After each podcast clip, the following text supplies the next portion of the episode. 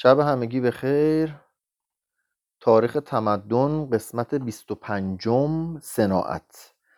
رفته رفته در نتیجه کار کشاورزان محصول بیش از احتیاج فراهم می شد به همین جهت قسمتی از آن به عنوان ذخیره برای کسانی که در صناعت و بازرگانی کار می کردند باقی می ماند چون در مصر مواد معدنی کم یافت می‌شد این گونه چیزها را از نوبه و عربستان وارد می کردند چون معادن در نقاط دوردست جای داشت برای صاحبان سرمایه های خصوصی صرف نمی کرد که به کار استخراج معادن بپردازند.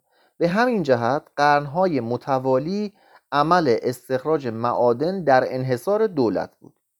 از کانهای مصر مقدار کمی بهره برداری می‌شد و آهن را از حبشه وارد می کردند معادن طلا در طول ساحل خاوری نیل و در بلاد نوبه پراکنده بود.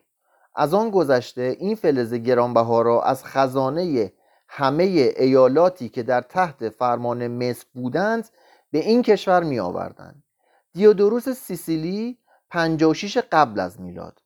می نویسد که معدنچیان مصری چراغ و کلنگ در دست دنبال رگه های معدن طلا به داخل زمین می رفتن. کودکان تکه های این معدن سنگین را هم می کردن و پس از آنکه در هاونهای سنگی کوفته می شد مردان و زنان سال خورده آن را شستشو می کردند نمی توان گفت که تا چه حد تعصب ملی در آنچه ذکر می شود مبالغه روا داشته است. خب این که دیگه خیلی ساده بود دیگه توضیحی احتیاج نداشت.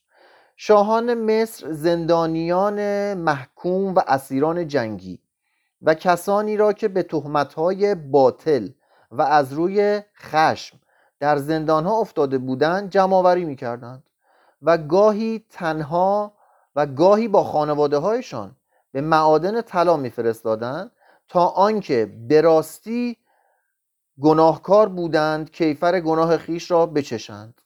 و به این ترتیب شاهان از دسترنج آنها درآمد سرشاری به دست دارند چون این کارگران از توجه به حال بدن خود ناتوان بودند و حتی چیزی که تن آنان را بپوشاند نداشتند هر کس آن بیچارگان بخت برگشته را می‌دید از شدت بدبختی بر حال آنان رقت می کرد چه هیچ کس نیست که بر حال آن بیماران و ناتوانان و زنان درمانده رحمت کند و از کار و زحمت ایشان اندکی بکاهد.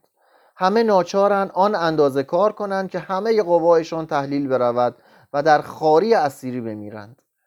به همین جهت این بدبختان آینده ای به نهایت درجه تختر و سختتر از زمان حاضر در پیش دارند و مرگ را بر زندگی ترجیح میدن خب تو این دوتا پاراگراف توضیح کوچیکی داد که معادن خصوصی وجود نداشت چون هزینه بر بود. معادن اصولا دولتی بود. و بعد توضیح داد که طلا هم معادنی داشته در اطراف نیل و بعد دیگه گفت که زندانیان و اسیران جنگی و حتی اگر بنده خدا به اشتباه هم زندانی می شدند به حال واقعا رقتباری اونجا دیگه به بیگاری گرفته می شدند تا جونشون از دست بدن و همونجا از بین برن. حتی با خانوادهشون و زن و بچهشون. مردم مصر در دوره سلسله های نخستین راه ساختن مفرق را از مخلوط کردن مس با قلع می‌دانستند و در اول کار سلاحهایی مانند شمشیر و خود و زره از آن می ساختند بعدها با همین مفرق به ساختن چرخ عرابه قلتک اهرم قرقره گاوه چرخ خراتی میخ پیچ مته هایی که سختترین سنگ دیوریت را سوراخ می کرد و اره برای بریدن سنگ های بزرگ جهت ساختن تابوت پرداختند. کارگران مصری آجر و سیمان و گچ تهیه می‌کردند. سفال را با ورقه ای از شیشه لعاب می‌دادند. شیشهگری می‌دانستند و این هر دو را الوان مختلف تزئین می‌کردند. خب پس شیشهگری می‌دونستند سفالگری هم می‌دونستند و حتی نقاشیشون هم می‌کردند. در منبتکاری برای چوب مهارت فراوان داشتند کشتی عرابه صندلی تخت و های مجللی را به این ترتیب آرایش می‌دادند. این های زیبا در واقع زندگان را میفریفت و به مرگ دعوت می‌کرد. با پوست جانوران لباس تیردان سپر صندلی تهیه می‌کردند. بر دیوارهای مقابر صورت همه کارهای صنعتی مربوط به دباغی پوست نمایش داده شده است. هنوز کفاشان کارت های خمیده ای را که بر آن تصاویر کار دباغان باستانی دیده می شود به دست دارند و با آن کار می کنند مصریان با گیاه بردی یا پاپیروس ریسمان، تناب، حسیر، کفش، سرپایی، کاغذ می ساختند کارگران دیگری در میناکاری و لعاب دادن و ورنی دادن ماهر بودند و به این ترتیب علم شیمی را در صنعت به کار می بردند بعضی از بافندگان پارچه رشته های از ریسمان را به کار بردند که ظریفتر و نازکتر از آن در تمام تاریخ پارچه بافی دیده نشده. در ضمن کاوش ها قطع پارچه ای که چهار هزار سال پیش از این بافته شده به دست آمده که با وجود تصرف روزگار رشته های آن به اندازه ای باریک است که بدون ذربین نمی‌توان آن را از ابریشم تمیز داد. بهترین پارچه های بافت امروز چون با این پارچه که مصریان قدیم با دست می بافتند مقایسه شود درشت می نماید پشل می گوید اگر اطلاعات فنی مصریان را با آنچه خود داریم مقایسه کنیم در خواهیم یافت که پیش از اختراع ماشین بخار ما تقریبا در هیچ چیز بر آن مردم برتری نداشتیم. خلاصه همه چی تموم بودن. فقط به قول این آقای پشل به غیر از ماشین بخار اونا از هر نظر بر ما ارجحیت داشتن. مخصوصا پارچه رو دیدید چی گفت؟ بیشتر اهل صنعت از مردم آزاد بودند. از بندگان نیز قسمتی در میان ایشان دیده می‌شد. اهل هر صنعت طبقه خاصی تشکیل می‌دادند. همان گونه که اکنون در هند نیز چنین است. چنان مقرر بود که پسران حرفه پدران را در پیش گیرند. جنگ های بزرگ سبب آن بود که هزاران اسیر به چنگ بیفتند. با این اسیران می توانستند املاک وسیع را آباد کنند و کارهای مهندسی را ترقی دهند. رامسس سوم در طور سلطنت خیش 113 هزار اسیر به معابد پیشکش کرد. صنعتگران آزادی که در یک رشته کار می‌کردند معمولا سنفی را تشکیل می‌دادند و در تحت امر سرکارگر یا ناظری به کار خود می پرداختند آن شخص کالاهای صنعتی آنان را به صورت کلی میفروخت و حق آنان را یکان یکان می‌داد. بر روی یک لوح گچی که در موزه بریتانیا محفوظ است یکی از سرکارگران نام چهل و سه کارگر را نوشته و در برابر نام هر یک روزای غیبت و علت آن و بیماری و عبادت و تنبلی که علت غیبت چی بوده؟ بیماری بوده عبادت بوده یا تنبلی؟ ذکر کرده است. اعتصاب فراوان اعتصاب فراوان پیش می آمد. یک بار چنان اتفاق افتاد که مزد کارگران مدت درازی پرداخت نشد. آنان رئیس خود را محاصره کردند و به این صورت وی را مورد تهدید قرار دادند که ما را گرسنگی و تشنگی به اینجا کشانده است. لباس و روغن و خوراک نداریم. در این باره به خاجه ما فرعون و به حاکم ولایت نوم که کارهای ما به دست اوست بنویس تا چیزی به ما بدهد. که از آنها گذران کنیم. بنابر روایت یونانی که مرتبه یک مرتبه شورش بزرگی در مصر اتفاق افتاد که در آن بندگان بر یکی از ایالات مسلط شدند. و آن را آن اندازه در اختیار خود نگاه داشتند که با گذشت زمان که هر امری را ممکن می سازد تسلط آنان بر این ایالت به رسمیت شناخته شد. اعتصاب می کردند وقتی تنگ می اومدن و یه بار اصلا کلا کارگران توی منطقه شورش کردند و این شورش انقدر طول کشیده که به مرور دیگه اصلا جا افتاده. اون منطقه شده در اختیار خودشون و کاملا به رسمیت شناختنشون تو منطقه. یکی از عجایب این است که در تمدنی که به این اندازه سخت از کارگران بهره برداری می‌کرد چون واقعا تمدن مصر خیلی سخت با کارگران برخورد می‌کرده. میشنیدید دیگه اون بالا گفت اصلا بعضی وقتا کارگران میمردند و بعضیشون اصلا اسیر بودن برده بودند زندانی بودند و خیلی برخورد با کارگران بد بوده و سخت. میگه تو چنین تمدنی جز عده کمی از چنین شورشی ها در آن اتفاق نیفتاده یا ثبت نشده. به هر صورت میگه که از این شورش ها کم توش بوده با اینکه این همه فشار بوده. یعنی داره میگه وقتی فشار زیاد باشه قطعا باید شورش باشه. و چون اونجا فشار زیاد بوده به کارگرها پس باید شورش زیاد باشه.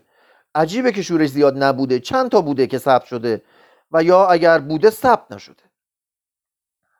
مهندسی در مصر از آنچه یونانیان و رومیان میشناختند و نیز آنچه اروپا قبل از انقلاب صنعتی میشناخت بسیار برتر و بالاتر بود.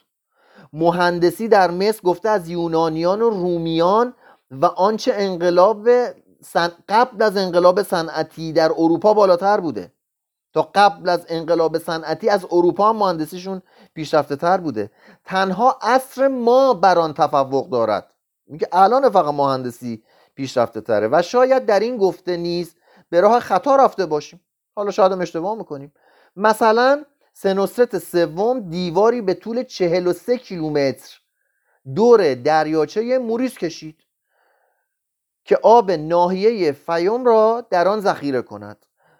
با این کار ده هزار هکتار زمین باطلاقی را قابل کشت کرد. چه با این مخزن آبی که ساخته بود توانست وسیله آبیاری عراضی را فراهم سازد. ترعه های فراوانی حف کرده بودند که پاره از آنها نیل را به دریای سرخ اتصال می‌داد. برای کار کردن در زیر آب از صندوق های قوتور استفاده می‌کردند و به این ترتیب بود که میتو که توانستند پاره های سنگ و مسئله های هزار تونی را از جاهای دوردست جابجا کنند. اگر حق داشته باشیم گفته هرودوت را باور کنیم یا از روی آنچه در نقاشی های مربوط به سلسله هجدهم دیده می شود پس دو تا مدرک آورد یکی تو نقش که کشیده شده ثبت شده یکم هرودوت گفته. درباره کارهای آن زمان حکم بدهیم. باید بگوییم که این سنگ های کوه پیکر را هزاران نفر بر روی تیرهای چوبی آغشته به پی حرکت می‌دادند و سپس آن را به راه های شیبداری که از جای دوری شروع می‌شد و به کنار ساختمان پایان میپذیرفت به این محل انتقال می‌دادند. برای کار اسباب و افزار و ماشین زیاد نبود. چه نیروی ازولانی کارگر بسیار ارزان به دست می آمد کارگر ارزون بود و سامی از ماشینالات اصلا نبود یا بودم استفاده نمی, نمی ارزید بکنن وقتی کارگر مفت اینقدر ارزون بود. دلیل این نقش برجسته است که در آن 800 پاروزن 27 قایق را میرانند و در پی خود قایق بارکش دیگری را که دو مسئله در آن قرار دارد می‌کشند. این است آن دوره طلایی جهان که پاره از مردم می‌خواهند هرچه ماشین است خرد کنند و به زندگی آن دوره بازگردند. چون بعضی از ما معتقدیم که عصر ماشینی عصر بدیه میگیم مثلا همه ماشینا رو خورد کنیم برگردیم به دوره‌ای که ماشین نیست. داره میگه ببینید ماشین نیست آدمیزاد جورشو می‌کشید و خیلی سخت بود و خیلی تاوان می‌داد حتی با جونش. کشتی هایی به درازای 32 متر و پهنای 16 متر در نیل و در دریای سرخ و در نواحی مدیترانه ای رفت آمد می‌کردند. کالا در خشکی نخست با نیروی انسانی هم را نقل می‌شد. پس از آن از خران در این کار استفاده می‌کردند. پس اول انسان بود که بارا رو جابجا می‌کرد بعد دیگه از خرم استفاده کردن سپس نوبت به بارکشی با اسب رسید. بعد رفتیم سراغ اسب. گمان غالب آن است که نخستین بار هیکسوس ها اسب را با خود به سرزمین فراعنه آورده باشند که دیشب در موردشون خوندیم که هیکسوس ها حمله کردن و چند صد سال بر, بر مصر حکومت کردن. میگه احتمالا هیکسوس ها بودن که اسب آوردند که از آسیا اومده بودند. اونا خر داشتن قبلش. شطور هم که اصلا نداشتن. حالا میاد. شطور تا زمان بطالسه در مصر وجود نداشته است. مردم فقیر پیاده سفر می کردند یا کرجی های ساده را به کار می بردند ثروتمندان در تخت روان می نشستند و بندگان آنان را به هر جا که می‌خواستن منتقل می‌کردند. دیگه از خر و اسب و شطور هم نمی‌خواستن دقیقا تخت داشتن آدم زیرشو می‌گرفته میبرده. آدم ارزون مجانی برده دیگه به جمله همه کار بنده خدا می‌کردن. بعدها بر عرابه های نازیبایی سوار می‌شدن که تمام سنگینی آن در قسمت مقدم محور چرخ قرار می‌گرفت. مصریان چا... مصریان مصریان چاپار منظمی داشتند. در یکی از پاپیروس های قدیمی چنان آمده. به وسیله نامرسان برای من چیزی بنویس. با وجود این باید دانست که وسایل ارتباطی فراوان نبوده. و جز راه شاهی و جنگی ممتد میان نیل و فرات که از غزه عبور می کرد راه های دیگر ناهموار و از حیث شماره کم بود. راه های زیادی نبوده. داره توضیح راههایی بوده که از اون به هر صورت می‌رفتن واسه جنگ یا راههایی بوده که برای شاه بوده. نیل که مهمترین عامل حمل و نقل در آن زمان به شمار می‌رفت به سبب خط سیر مارپیچی که داشت فاصله میان شهرها را دو برابر می‌کرد. بازرگان داخلی به طور نسبی جنبه اولیه داشت و بیشتر آن به صورت مبادله جنس به جنس در جمع بازارها در دهکده ها صورت می گرفت بازرگانی خارجی درست مثل زمان ما به واسطه سطح محکم گمرکی با اشکالات مواجه بود. خب پس اون موقع هم بازرگانی خارجی سخت بود. گمرک داشتن و سخت می گرفتن دولت های مختلف خاور نزدیک به اصل حمایت بازرگانی ایمان سخت داشتند زیرا عوارض گمرکی یکی از درآمدهای اساسی خزانه مملکت به شمار می‌رفت. با وجود این باید دانست که مصر در نتیجه وارد کردن مواد خام و صادر کردن مواد ساخته شده توانست ثروتی به دست آورد. خب پس ثروت مصر از کجا اومد؟ مواد خام وارد می‌کرد میساخت و مواد ساخته رو صادر می‌کرد و از این ثروتمند شد. و بازارهای مصر بازرگانان شامی و کرتی و قبرسی فراوان دیده است و کشتی های فنیقی از مصب نیل در شمال تا کنار خیابانهای شهر پرجمعیت تبس در جنوب در آمده شد بود. هنوز سکه در معاملات رواج نیافته بود. به همین جهت همه چیز حتی حقوق کارمندان بزرگ به صورت کالا یا دانهبار و نان یا خمیر و آبجو مانند آن پرداخت می‌شد. مالیات نیز جنسی بود و خزانه های شاهی به جای آنکه گنجینه سیم و زر باشد به صورت انبارهای بزرگی بود که هزاران گونه کالا از محصولات مزاره یا چیزهای دست ساخت در آنها نگهداری می‌شد. خلاصه پول نبوده کالا جابجا می شده حقوقا رو با کالا می‌دادند جنسشون می‌دادند خوراکی می‌دادند. حتی مالیات ها کالا گرفته می‌شد. انباراشون خزانه ها پر از کالا بود و هنوز کالا به کالا جابجا می‌کردند در آن هنگام که پس از کشورگشایی های تهوتموس سوم فلزات گرانبهای فراوان به مصر درآمد بازرگانان رفته رفته بهای آنچه را معامله می‌کردند با حلقه ها و شمشای طلا می‌دادند و می‌گرفتند و در هر معامله طلا را برای مبادله وزن می‌کردند. هنوز سکه که وزن و اندازه آن را دولت تضمین کرده باشد در کار نبود. خب پس اصلا از اول خود بازرگانان شروع کردن با طلا جابجا می‌کردند به عنوان مبدع. اصلا دولت نبود سکه نبود هیچ معیاری نبود. خودشون قیمت گذاری می‌کردن وزن می‌کردن و طلا رو جابجا می‌کردن. تا داد و ستد را آسان کند. اعتبار بازرگانی موجود بود و غالبا حواله یا سند جانشین مبادله جنس به جنس می‌شد در همه جا منشی هایی وجود داشتند که با تنظیم اسناد قانونی و کارهای حسابداری و رسیدگی به مسائل مالی سبب سرعت معاملات بازرگانی می شدند. هر کس که موزه لوف را دیده باشد ناچار مجسمه آن منشی مصری را دیده است که چهار زانو نشسته و تقریبا لخت است و علاوه بر قلمی که به دست دارد قلم دیگری از راه احتیاط بر پشت گوش زده است. هنوزم بعضی این کارو می‌کنن.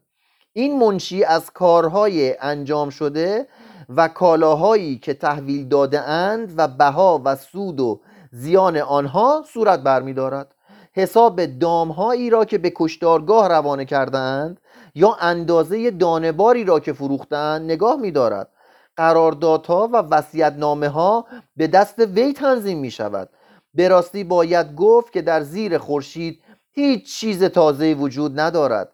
مردی است که به کار خود توجه فراوان دارد و مانند ماشین کار می کند کمی هوشمند است ولی هوشمندی خود را تا آن اندازه به کار می اندازد که اسباب خطری برای او نشود. عجب درسی بود. بنویسیم با طلا بزنیم. سردر خونه هامون. میگه هوشمندیمون رو باید تا اون اندازه ازش استفاده کنیم که سبب خطری برامون نشه. زندگی یک نواخت خسته کننده ای دارد ولی از نوشتن مقالاتی درباره دشواری های کار کارگران دستی و شرافت و بزرگواری شاهانه آنان که خوراکشان از کاغذ و خونشان از مرکب است به خود تسلی خاطر میبخشد خب قسمت بعد دولت. شاهان و اشراف شهرستان شاهان و اشراف شهرستان ها با استفاده از این منشی ها نظم و تسلط قانون را در مملکت محفوظ نگاه می داشتن. بعضی از لوهای قدیمی منشی را نشان می... بعضی از لوهای قدیمی منشی را نشان می دهد نه ببخشید. بعضی از لوهای قدیمی منشی هایی را نشان می دهد که مشغول سرشماری هستند و حساب مالیات بر درآمدی را می کنند که به خزانه وارد می شود یا حساب بالا آمدن آب نیل را می کنند که همیشه گفتیم این آب نیل خیلی براشون حیاتی بوده کی میاد بالا کی میشینه پایین و حالا بعد می‌خونیم تو قسمت های بعد که چقدر محاسبات باید می‌کردن که زمیناشون رو پیدا کنن. تا از محصول پیش بینی نمایند. و تخمینی از درآمد دولت برای سال آینده بزنند و سهم هر یک از دستگاه ها را از این درآمد تعیین کنند. ببینید دوباره می‌خونم. برای دولت مردانمون که چقدر این چیزها مهمه که باید حساب کتاب کنی که بتونی از پس مملکت بر بیاید خلاصه منشیا چیکار می‌کردن؟ مشغول سرشماری بودن. حساب مالیات بر درآمدی را می‌کردن که به خزانه وارد می‌شود. یا حساب بالا آمدن آب نیل را می‌کند تا از محصول پیش بینی نمایند و تخمینی از درآمد دولت برای سال آینده بزنند و سهم هر یک از دستگاه از این درآمد تعیین کنند. این منشی ها بر امور صناعت و بازرگانی نظارت داشتند و تقریبا در آغاز تاریخ توانستند طرح یک سازمان اقتصادی را بریزند که در زیر رهبری دولت و حکومت باشد. این قسمت دولت بود یادتون باشه. پاراگراف اولش درس خیلی واسه دولت مردان داشت. خیلی. قوانین مدنی و جنایی بسیار قوانین مدنی و جنایی بسیار ترقی کرده است. از زمان سلسله پنجم برای مالکیت خصوصی و تقسیم ارث قوانین مفصل و دقیقی وجود داشت. مردم در آن زمان نیز مانند امروز همه در برابر قانون با یکدیگر مساوی بودند. اینو یه بار دیگه می‌خونم. مردم در آن زمان. مانند امروزش خیلی شل باید بخونیم. مردم به هر صورت در آن زمان. همه در برابر قانون با یکدیگر مساوی بودند. حالا البتهش مال امروزه. البته به این شرط که هر دو طرف نزاع از حیث ثروت و نفوذ با یکدیگر مساوی باشند. دیدید پس؟ در چه صورت دو طرف مساویند که هر دو طرف نزاع از حیث ثروت و نفوذ با یکدیگر مساوی باشند. اون وقت مساویان. وگرنه همون روزم هم مردم با هم از حیث قانون مساوی نبودند. الان هم نیستند قدیمی ترین سند قانونی جهان. قدیمی ترین سند قانونی جهان که اکنون در موزه بریتانیا نگهداری می شود اظهارنامه است که درباره قضیه ای از قضایای پیچیده ارث به محاکمه به محکمه تسلیم شده است.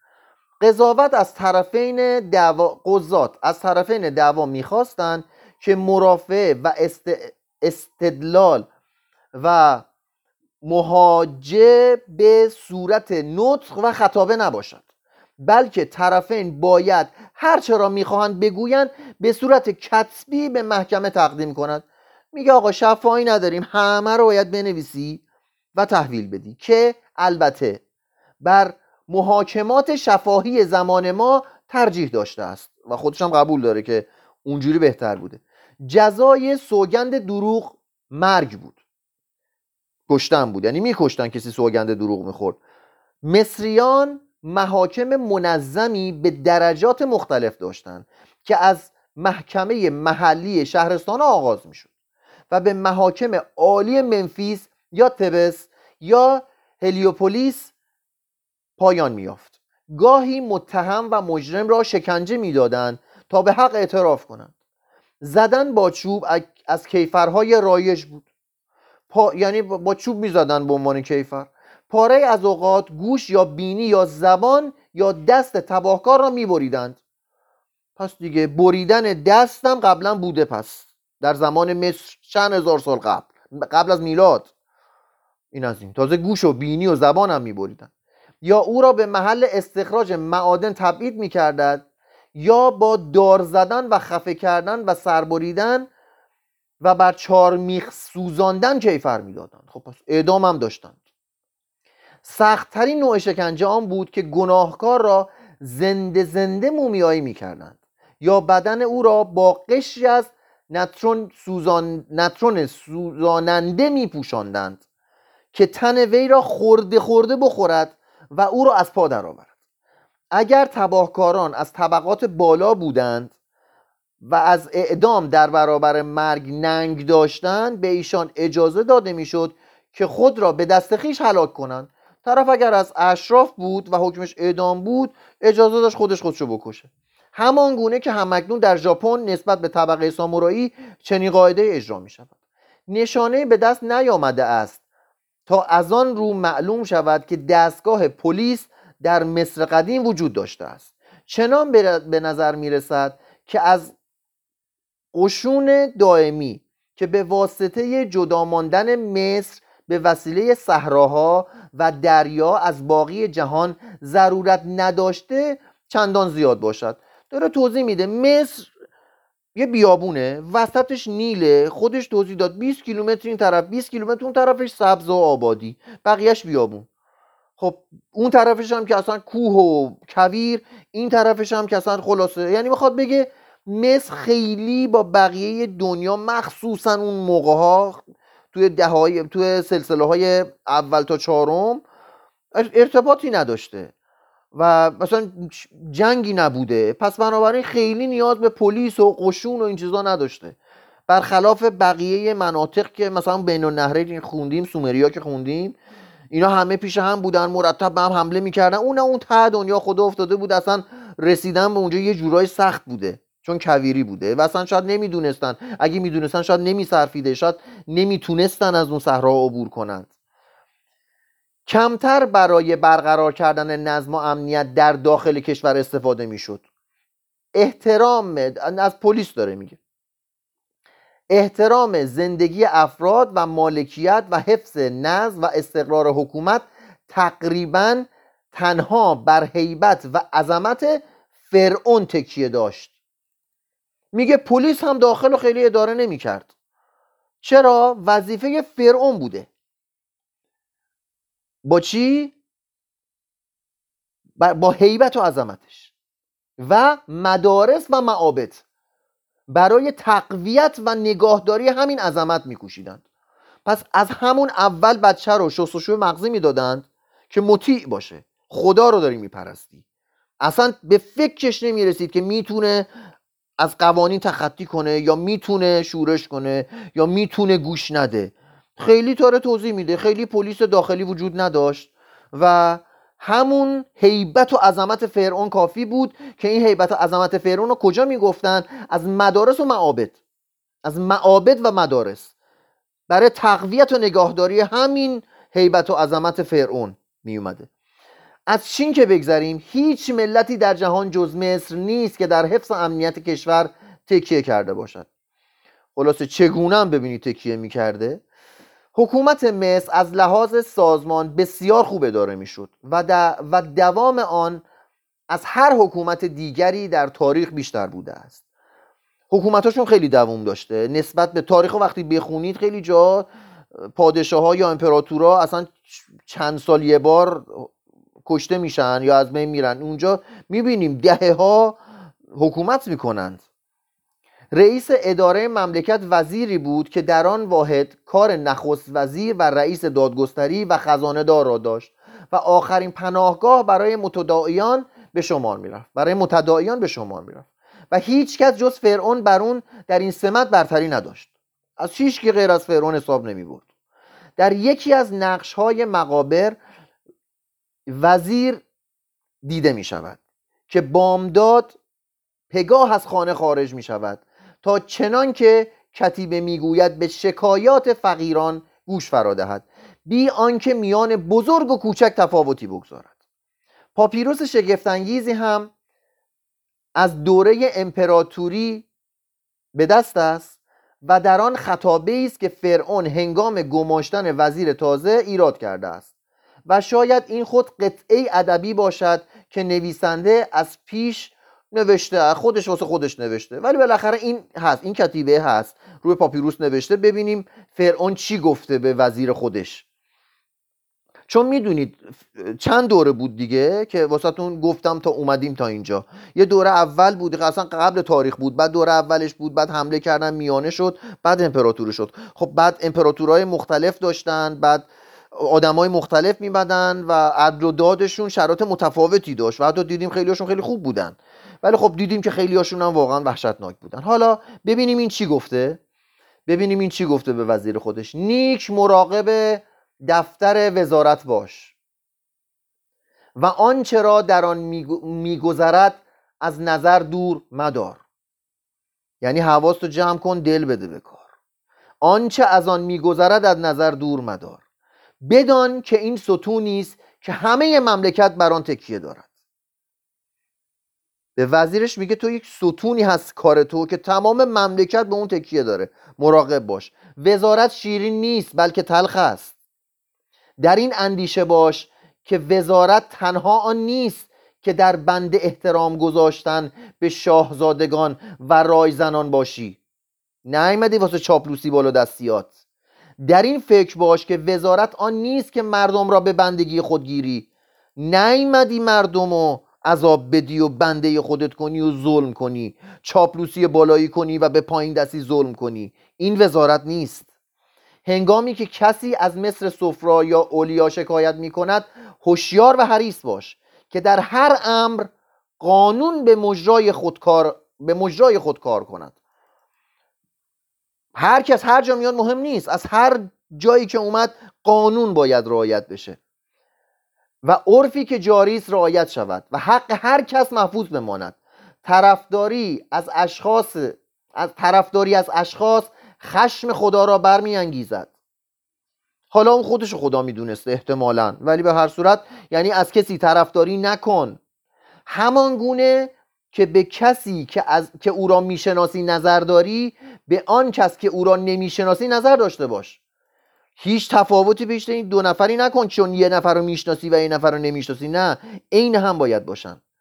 به نزدیکان شاه چنان بنگر که به آنان که دور از دربارند مینگری.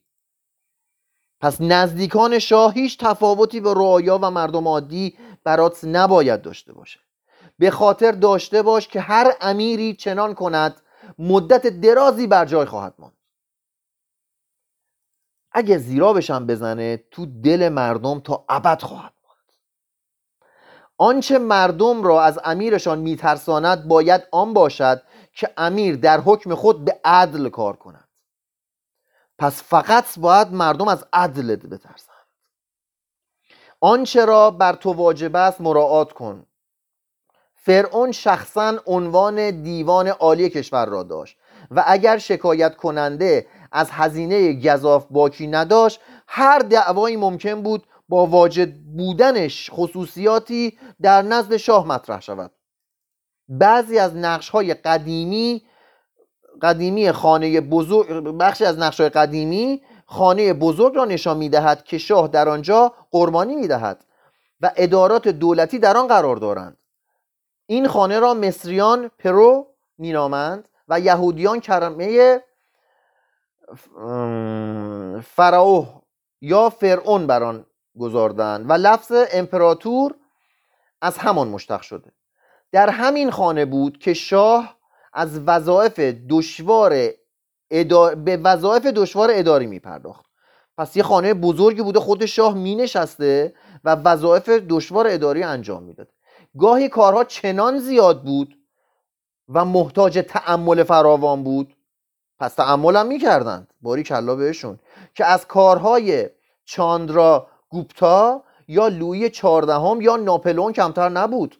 هر وقت شاه به مسافرت می‌رفت فرمانداران ایالات در حدود فرمانروایی خیش به استقبال او میشتافتند و ملازم رکاب می‌شدند. و بر نسبت چشم داشتی که به مرحمت او داشتند هدایایی تقدیم می‌کردند و به وظایف پذیرایی و مهمانداری برمیخواستند در یکی از نقش ها آمده است. ببینید همه این تاریخ روی نقش که پیدا کردن روی نقاشی که پیدا کردن. در یکی از نقش ها آمده است که یکی از اشراف به آمنحتب دوم عرابه های از زر و سیم و مجسمه های از آج و آبنوس جواهرات و اسلحه و تحفه های هنری و 680 سپر و 140 خنجر مفرقی و گلدان های فراوانی از فلزات گرانبها به عنوان هدیه تقدیم کرد. پاداشی که شاه به ویداد آن بود که پسر او را با خود همراه برد تا در کاخ, تا در کاخ شاهی زیست کند. حال اون همه چیز داده به شاه پسرشو برشو برده تو کاخ خودش. حالا به نظرتون این خوبه یا بده؟ این خود راه هیله گرانه ای بود برای آنکه پسر آن مرد متنفذ را به عنوان گروگان در کاخ سلطنتی نگه دارد. آدم گردن کلفتی بوده می‌تونستم تقیان کنه. پس پسرش آورده پیش خودش گروگان نگر داشته که سر گوشش نجنبه. از سال خورده ترین مردان دربار مجلسی به نام سارو یا مجلس بزرگان تشکیل می‌شد که عنوان مجلس مشاوره سلطنتی را داشت. ولی باید دانست که مشاوره شاه با این مجلس امری ضروری نبود. مجلسی بود ولی شاه با اونا مشورت نمی‌کرد. و پس از او کاهنان خود را از نسل خدایان می‌دانستند. خب پس اول شاه خدا بوده بعدش کاهنان. و چنان عقیده داشتند که خدایان خود به شاه سلطنت و حکمت بخشیدند. همین اتصال با خدایان منبع نفوذ و حیبت فرائنه به شمار می رود پس اون حیبتی که گفت همینه. همین اتصال به خدایان منبع نفوذ و حیبت فرائنه به شمار می رود به همین جهت در موقع خطاب به شاه کلماتی در تجلیل و تقدیس به کار می‌رفت که گاهی انسان از شنیدن آنها دچار حیرت می شود از آن جمله در داستان سینوه یکی از نیاکان مردم به شاه چنین خطاب می کند ای شاه که عمرت دراز باد امیدوارم که آن یگانه زرین یعنی الهه هاتور بینی تو را زندگی بخشد. چون فرعون تا این اندازه به مقام قدسیت و الوهیت نزدیکی داشت گروهی از خدمتگزاران و دستیاران مختلف به خدمت او قیام می‌کردند. این همین الان که همه دوست دارن به خدا و پیغمبر خدمت کنند الان هم اون مثل قدسیت و اله الوهیت بود. همه دوست داشتن بهش خدمت کنند. مجانی مانند سرداران گازوران نگاهبانان صندوقخانه شاهی صاحبان مناسب بزرگ دیگر. 20 نفر مأمور تزئین و آرایش فرعون بودند. بعضی تنها موی سر و صورت او را اصلاح می‌کردند. بعضی دیگر کلاه و تاج شاهی بر سر او میگذاشتند. جمعی ناخونهای او را پیرایش می‌دادند. دسته دیگر سراپای فرعون را معطر می ساختند و به لبها و گونه های او خازه می مالیدن و در چشمایش سرمه می کشیدن. در نقش یکی از گورها چنین آمده است که صاحب قبر سرپرست صندوق عطر و لوازم آرایش و حامل کفش های سربایی شاه بوده است. و این کار را با دقتی که قانون برای مراقبت از کفش پادشاه معین کرده و انجام میرسونده. خلاصه یه نفر مخصوص کفش شاه داشتن و قانون هم داشتن واسه که چطور کفش شاه باید ازش مراقبت کرد. نتیجه این خوشگذرانی و تجمل بیاندازه. اینجاش حالا مهمه. طرف ادعای خدایی می‌کرد و مردم مثل یک خدا میپرستیدنش و فقط برای بزکش می‌گفت 20 نفر کت بسته. حالا بقیهش به چی حالا میگه نتیجه این خوشگذرانی و تجمل بیاندازه. ضعف و انحطاط اخلاقی بوده. پس اینو دوباره می‌خونم چون مهمه. نتیجه خوشگذرانی و تجمل بی اندازه خوشگذرانی آدم باید بکنه تجمل هم لازمه ولی بی اندازه ضعف و انحطاط اخلاقیه. شاه پاره از اوقات برای رفع دلتنگی فرمان می‌داد که کشتی سلطنتی را گروهی از دختران برانند و خود را جز با پارچه توری که سوراخهایی درشت دارد نپوشانند. افراد در خوشگذرانی و عیاشی در آمنهوتپ سوم مقدمه آن شد که ایخناتون, ایخناتون شورشی برپا کند و به سلطنت برسد. دوباره بخونم چون خیلی مهمه. افراد در خوشگذرانی و عیاشی آمنهوتپ سوم. پس افراد در خوشگذرانی عیاشی چیکار کرد؟ مقدمه آن شد که ایخناتون شورشی بپا کند و به سلطنت برسد. فردا شب اخلاق. شب همتون.